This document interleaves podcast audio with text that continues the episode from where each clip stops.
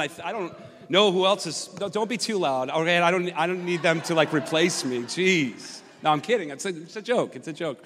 Anyways, um, my job is to try to get you laughing a little bit as we wrap our minds around the Bible and the truth of the Scriptures. And so um, I'll, you know, make a lot of jokes, and um, you can either stare at me um, and look at me awkward. That will make me sweat a lot, or you can just smile, even if I am awkward. You just give me one of those smiles that um, anyways, my name is Daryl Temple. I have the privilege of bringing you the word. Uh, me and my wife Bethany are actually the lead pastors here at Hilltop Church. Thank you.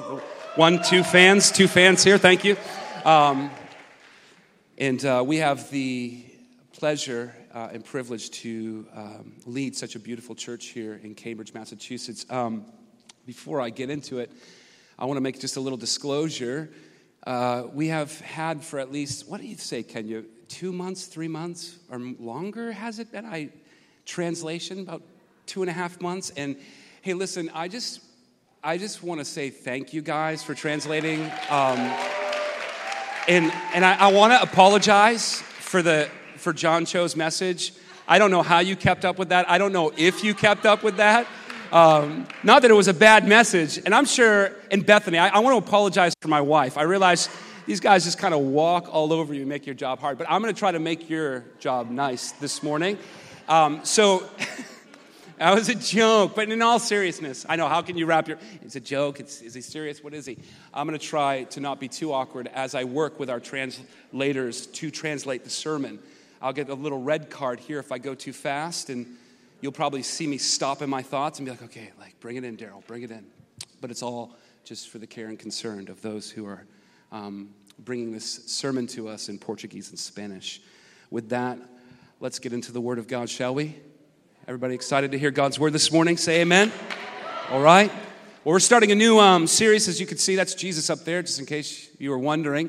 Um, a series called The Controversial Christ. I, I, I, have had this in my heart to do for a long time. Um, there's many reasons why I've had it in my heart to do a series like this, and I don't want to get into those reasons because I feel like they might possibly or potentially shut you down or shut you off right at the get go. So I'm going to try to ease my way into this because how many know? I mean, if you're reading your Bible, like if you're if you're actually looking at the scriptures, especially the gospel, you know Jesus and the homies that he kind of ran with, the apostolic group that he kind of ran with. I mean, there's some controversial figures. You just don't die on a cross upside down if you're not saying things that actually aggravate the system. And, and, and, Jesus was very much a controversial figure, wasn't he? I got one person who agrees. Anytime you want to say amen, I will take it. It's deeply encouraging to me, all right? Um, but Jesus, he was a controversial figure. And it's been in my heart to just kind of get into the controversies surrounding Christ specifically his teachings, his parables, and even some of the things he did. I mean, who walks into a church on Sunday morning and starts overturning tables? Better yet, who tells their mom and dad after searching for them three days that my family are those who do the will of God? These are pretty hard hitting things. You know, we live in a time when you can believe ultimately anything you want to believe about Jesus, sadly. Um, you could create for yourself a loving, kind of gentle, teddy bear kind of Jesus who just kind of pinch and make makes him ooh, like the Poppin' Fresh Dough Del Boy. I mean, you could create a militant Jesus, an intolerant Jesus. You really could. You could create uh, these kinds of Jesus in America today. Um, you can turn Jesus, you can make him and turn him into virtually anything you want. It's kind of like um, customizing Christ, if you would, right? Like, like going to Burger King and being like, you know, I want the number two, but, you know, if we could just like, you know, minus the pickles and, you know, we, or it's like the new house. Like, I don't know if anybody is here ever like um, bought a place and it's like you just got the blueprints. You just got the schematic right? And you can add you can you can take away. You know we kind of do that with jesus. You, you can add and take from jesus things you feel he lacks and add to him things you feel he needs. You know the truth is if we're not letting guys scripture construct for us a biblical view and understanding of Christ, then you can make Christ into anything you want to make him into. It happens all the time. And dare I say, it happens to believers. Uh oh.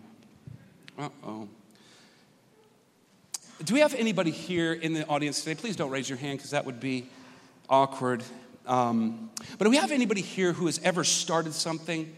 You know, it could be uh, maybe that project that you were procrastinating with, you know, getting it going or starting and you started it, you didn't finish it. Maybe that commitment to better health. How many are in that boat?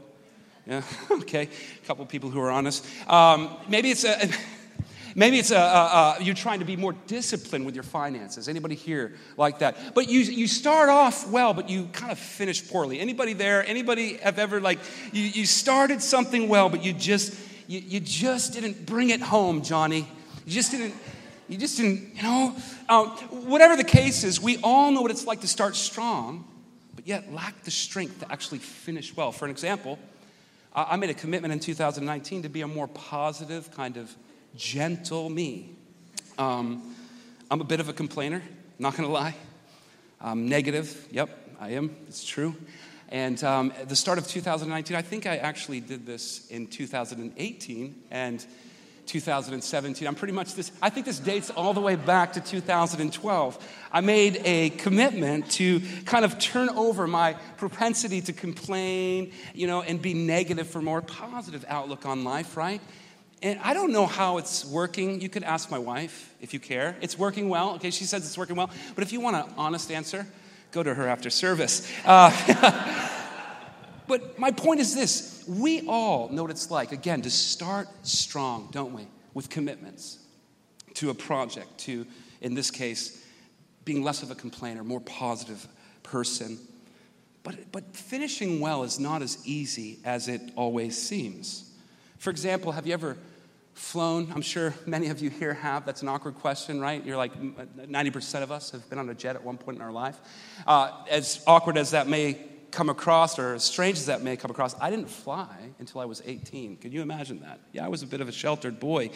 Um, yeah, no, my first flight was actually to Michigan, Detroit, Michigan, and that was 18. So I, I got, you know, I got like a slow introduction to what it means to fly. And, and I will say this my first flight stunk. It was terrible.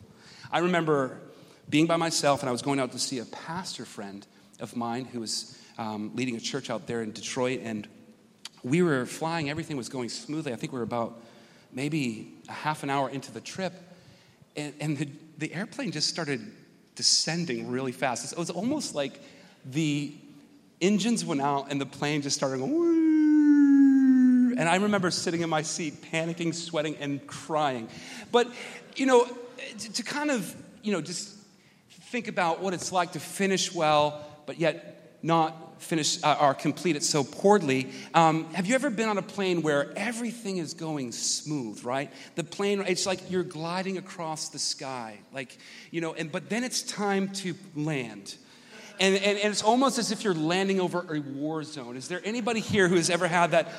that experience. I remember one time, just another story, because I have many of I get really anxious about flying. Actually, we were supposed to go to Thailand last week, and we were going to go be with some friends and help them navigate through some stuff in their ministry.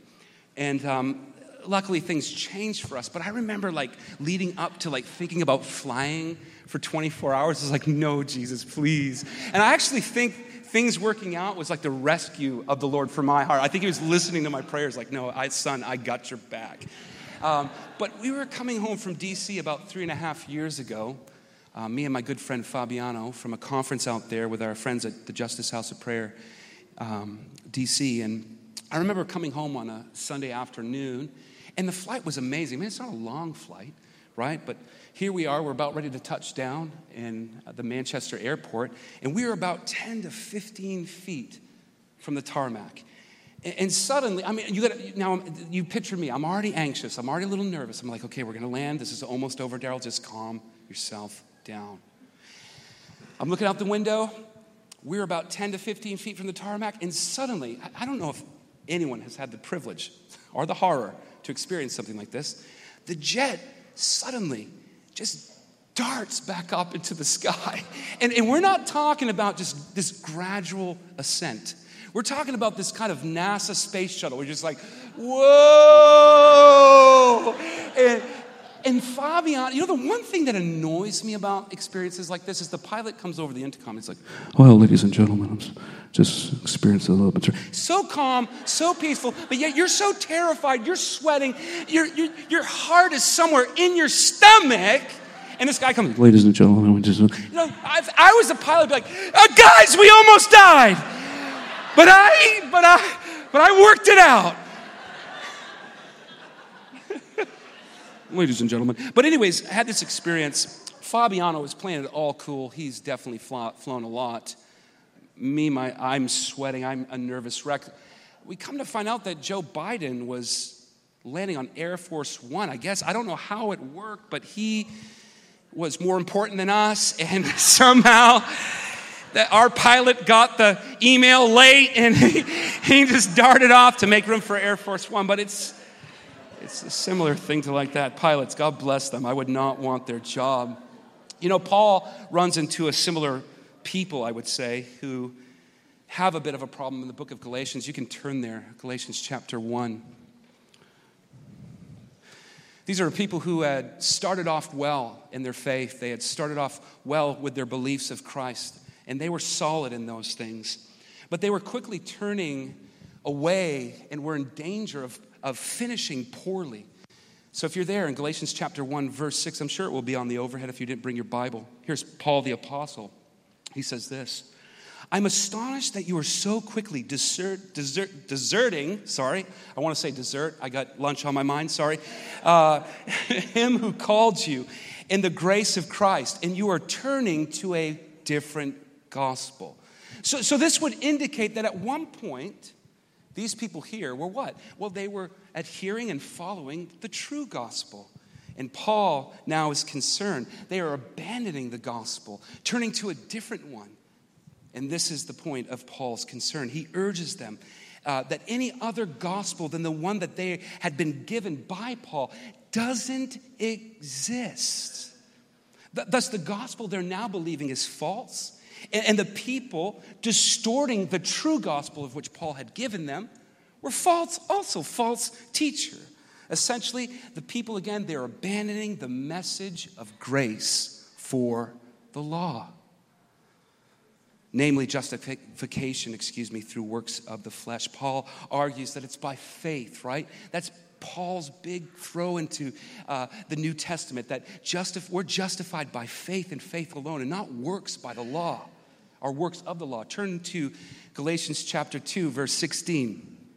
I see that red cue card. Thank you, Kenya. It's number one.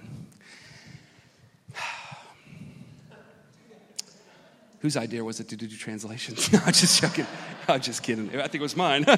okay, Galatians chapter 2, verse 16. Here's Paul the Apostle. Yet we know that a person is not justified by works of the law, but through faith in Jesus Christ. So we also have believed in Christ Jesus in order to be justified by faith in Christ and not by works of the law. He sounds like me, repeating himself a lot. Um, I mean, thank you, Paul. What an example you are. Because by works of the law, no one will be justified. Paul goes as far as calling these people foolish for their kind of digression of faith. If you want to look at Galatians chapter 3, verse 3, just a couple verses for us this morning. Paul says this Are you so foolish? I want to say that a, a lot when I'm behind this mic. You can't do a lot of things that you were able to do in the New Testament today, right? But Paul says, Are you so foolish? Have you begun by the Spirit? Again, indicating that at one point, these people were solid. Their commitment, their theology was solid. But Paul goes on, having begun by the Spirit, are you now being perfected by the flesh? So they are abandoning the true gospel for a false one. They are turning from uh, the gospel. And essentially, for what, what does this mean for us today? What, you know, I, I want to just lay this out before us, okay? When, much like in Galatia, where these people were abandoning the, the gospel that Paul had brought to them. And we need to understand that they're not just abandoning a manuscript. They're not just abandoning a, abandoning a book, excuse me. They, they are abandoning Jesus Christ Himself. And wherever we choose today in 2019 to do similar to what is happening here in the book of Galatians, we are doing the same thing. We are not just abandoning a book, we're not just abandoning a manuscript. We are abandoning Jesus Christ when we adhere to something that is not true, not a true version of the gospel. Because the gospel is a person. It's a person. We need to get that into our hearts and our heads today. The gospel is Jesus Christ, it's not a manuscript. Right? That's what Paul says. Eh, we didn't touch upon the verse, but if you go back to one and you look after six, he tells them that they're turning from him, Christ, who called them. They are turning to a false idea of Christ and, and, and, and somehow are now fall prey to a, a, a false idea of Christ, different from the gospel. Turning away from the gospel has always and will always mean turning away from the person of Jesus Christ. So, false teachers, they're peddling their false gospel of a Christ who essentially does not exist and the people are buying into it. Paul makes it clear in verses 8 and 9 that if anybody comes to them preaching another gospel or a different gospel, um, even if he himself comes to them, or an angel, one of God's heavenly hosts, comes to them preaching a gospel that is contrary to the gospel of which Paul brought them at first, that person is to be a curse. Those are some heavy apostolic gangster. That's that's like you like that you, you're going out on a limb right there. Like you're accursed if you're bringing a gospel contrary to the gospel that Paul had brought them. So, stern language. This, this rebuke is meant to be felt by us today. Really, it is. It, it's to make a clear point that we are to adhere to the scriptures. And the severity of doing anything different than that should be felt. In other words, this is serious business. Serious business. It's a serious matter to add, to take away to Scripture, to ignore it completely. Let's just touch upon that. To actually ignore it and never enter, uh, never enter into the enjoyment of looking at this book and the man that it's written about and getting it into your heart. That's just as bad as adding or, uh, or taking away from it in general. We need to get our nose the scriptures. Get our noses into the scriptures. I think I just hit my, my note. So Paul makes it clear in verses 8 and 9 that anybody coming to them preaching another gospel, contrary to the one in which Paul brought to them at first, that person is to be accursed. It's a serious matter. It's a serious matter. Paul does say in verses 11 and 12 of, of chapter um, 1, I believe, that the gospel he preached or brought to them did not come from man. It did not come from man. The gospel Paul received, Paul said, come, came from Christ himself, thus underscoring the reason we don't deviate or try to change it, add it, or take away from it. It, it came to Paul from Christ. If it came from man, then there would be no reason for us, you know, what, what would be the big deal? It didn't. It came from Jesus, right? So it becomes a very big deal.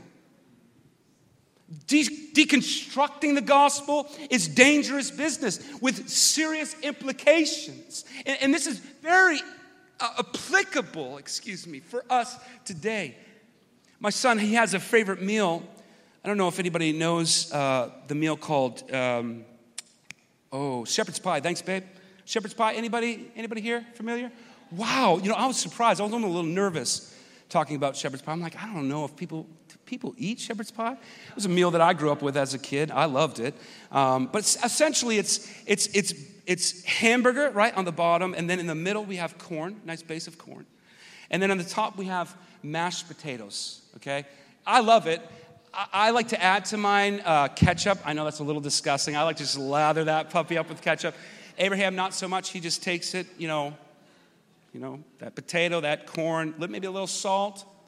Um, but we, we, you know, it's like his second favorite food. And um, so, you know, it's an easy plate to make, so it's a go to when Bethany's not home. Like, I'm like, oh, that's, I can do shepherd's pie. Like, yeah, it's easy. It's a layup, right? So I'm always making it. And he like, Dad, you're like, you make such good shepherd's pie. I'm like, I know, son. And so it's a real, it's a, it's a, it's, it's a point where we connect as father and son. And um, but you know, I, I, noticed an interesting thing. I think it was last week when I made the dish. Um, I don't know why I didn't notice this sooner, but Abram, he doesn't like mashed potatoes. And I'm thinking to myself, you know, what's up with that? I mean, your, your second favorite meal of all time is shepherd's pie, and you don't like mash. What's wrong with you, kid? And so we, I started to notice like this like big mound of mashed potato to the side of his plate, kind of spilling over to the table. And, and where I really noticed is that what was on the table was spilling over to the floor, where the dog was like, um, you know, just like free meal, you know, this is really good mashed potatoes. Um, but, you know, I, I, I started thinking that, you know, this is kind of like what we do with Christ, right?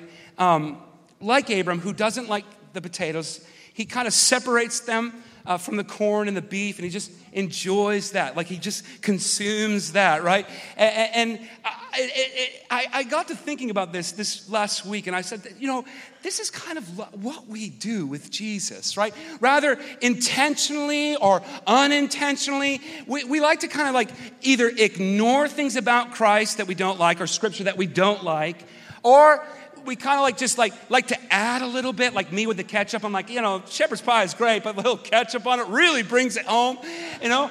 Or we like to take away from them, you know, just like, I don't know about that, Jesus. That's a little controversial. Is a separate that mash and put it over there. Maybe, maybe it's the things that comfort us we enjoy to consume. Maybe it's the things that give us security or maybe it's the, the, things of the blessing, you know, the blessings that we get and gain from following Christ. Or maybe it's the other side of the pendulum. Maybe it's the fighter Jesus, the Jesus who said mean and bad things to Pharisees, like, you sons of Satan.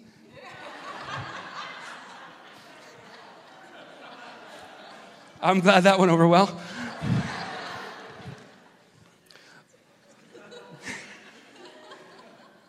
Whatever the case is, guys, the Bible teaches us that it's all of Jesus. Thank you. Thank you, babe. I don't know if that's enough. You might want to go back and get a towel. Although I felt comforted last Sunday. I mean, you probably couldn't see it as bad as me because I was on the front row, but John Cho was sweating up a storm up here. But man, he that I mean that black hair just it just like hit it so well. I'm like, I need to dye my hair black. But anyways, whatever the case, the Bible teaches that it's all of Jesus or none of Jesus. There is no middle ground, right? There is no other version of Christ. There's not, I'll take this part while ignoring this part. It's all of Jesus or none of Jesus. The only version of Christ that we get to follow, preach, and pray is the Jesus that resides up in this scripture. And here's the crux of the sermon Jesus does not adjust to our preferences. He is not up there, much like me today, sweating in front of you, concerned about what you think about Him. We don't have the luxury of creating a, a, a Jesus of whom we want. We do the adjusting, friend. We do the adjusting to the Jesus we got from the Father. Now, I'm going to try real hard to give an example in Scripture. I think this plays out, and um, we're going to read a lot of Scripture here, so if you're charismatic, I apologize.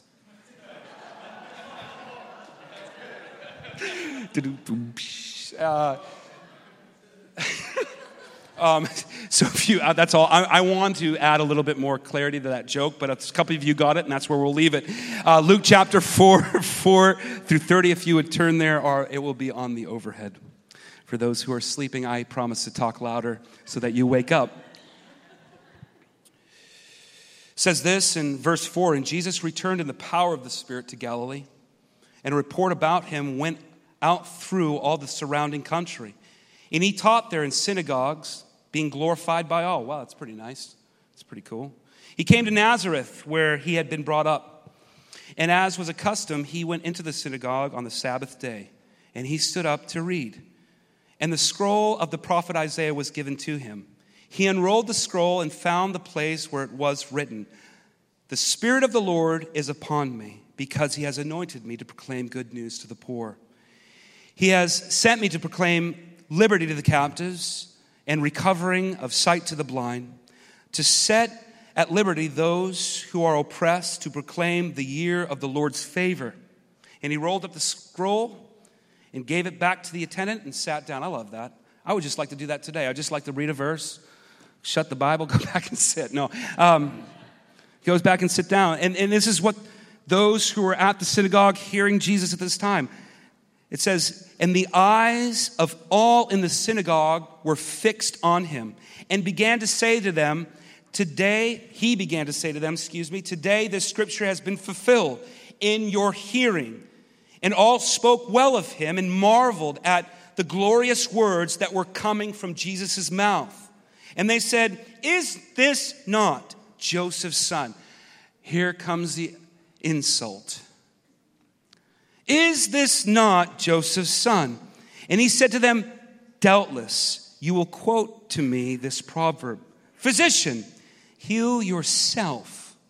What we have heard you did at Capernaum, did you, I'm sorry, do here in your hometown as well. And he said, Truly I say to you, no prophet is acceptable in his hometown.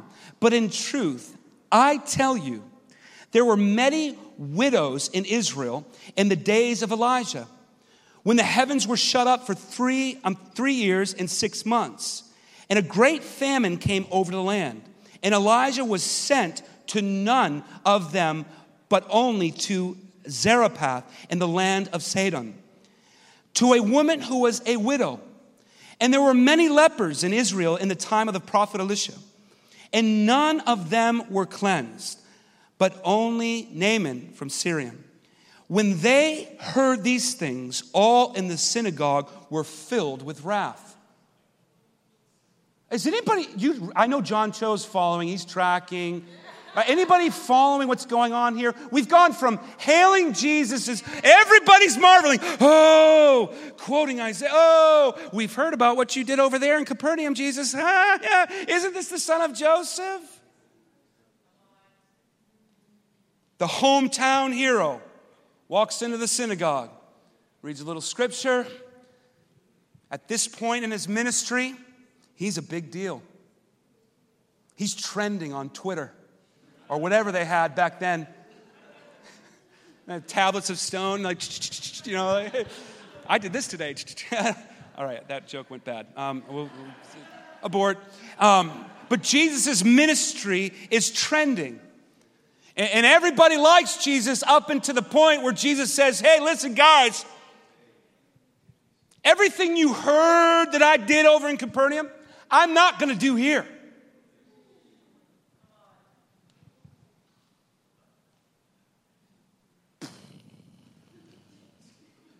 I, and this insults them greatly. And, and it's almost like Jesus starts this insult because somebody called him the son of Joseph. He is not the son of Joseph, he is the son of God. And he spent some time declaring that before that accusation was brought about. And I imagine it was innocent. I mean, these guys saw Jesus grow up. He's in his hometown. Oh, isn't that Joseph's son? Jesus, like, what? Who, did you not just hear me read about me in Isaiah. I am not Joseph's son. I am the son of God. And you know what? You know what? I'm not going to do anything here. That is that is crazy. That is I mean crazy in a very insulting way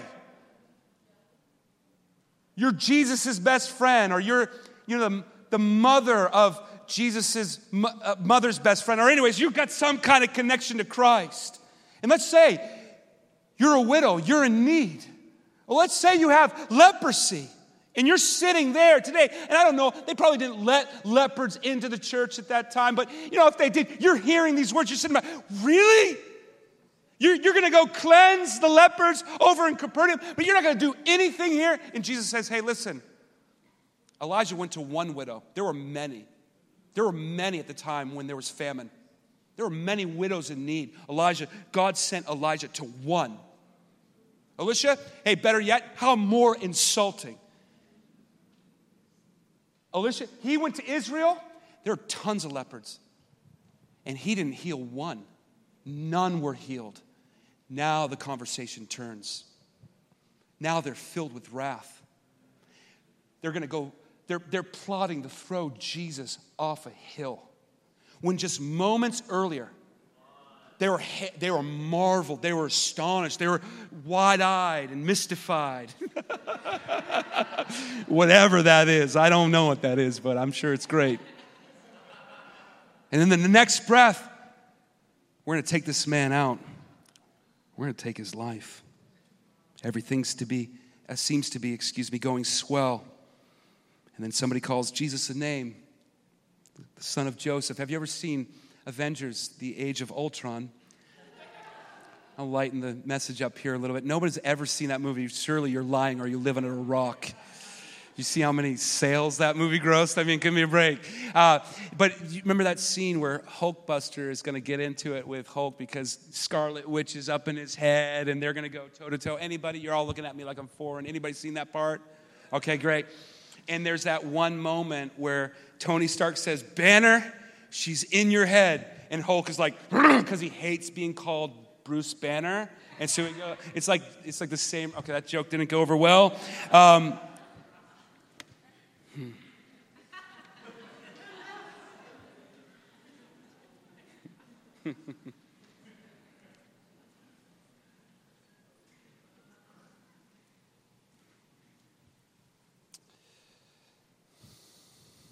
we have some things to get to at the end of our service, so I'm going to wrap this message up here, and we're going to continue the conversation next Sunday, looking at the controversial Christ.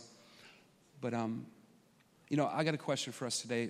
What side of the fence will we find ourselves on uh, when, when Jesus isn't for us or doesn't do for us or doesn't say what we like or do what we like? What, what side of the fence will we find ourselves on when Jesus does not adjust to our, um, to our, our, our desires, to our, um, to the things that we want Him to do or say and be for us, what will we do? Will we praise Him in one moment and then turn on Him in the next because He says something cutting? I mean, you, you don't have to have Jesus live here in the flesh to get something that can sear your heart in this word. This word is like a sword. This word is like a sword and it cuts. It can cut just as much as if Jesus was behind this pulpit today speaking to us right now. What kind of people will we be? The kind who applaud Jesus in one moment and then want to kill him in the next.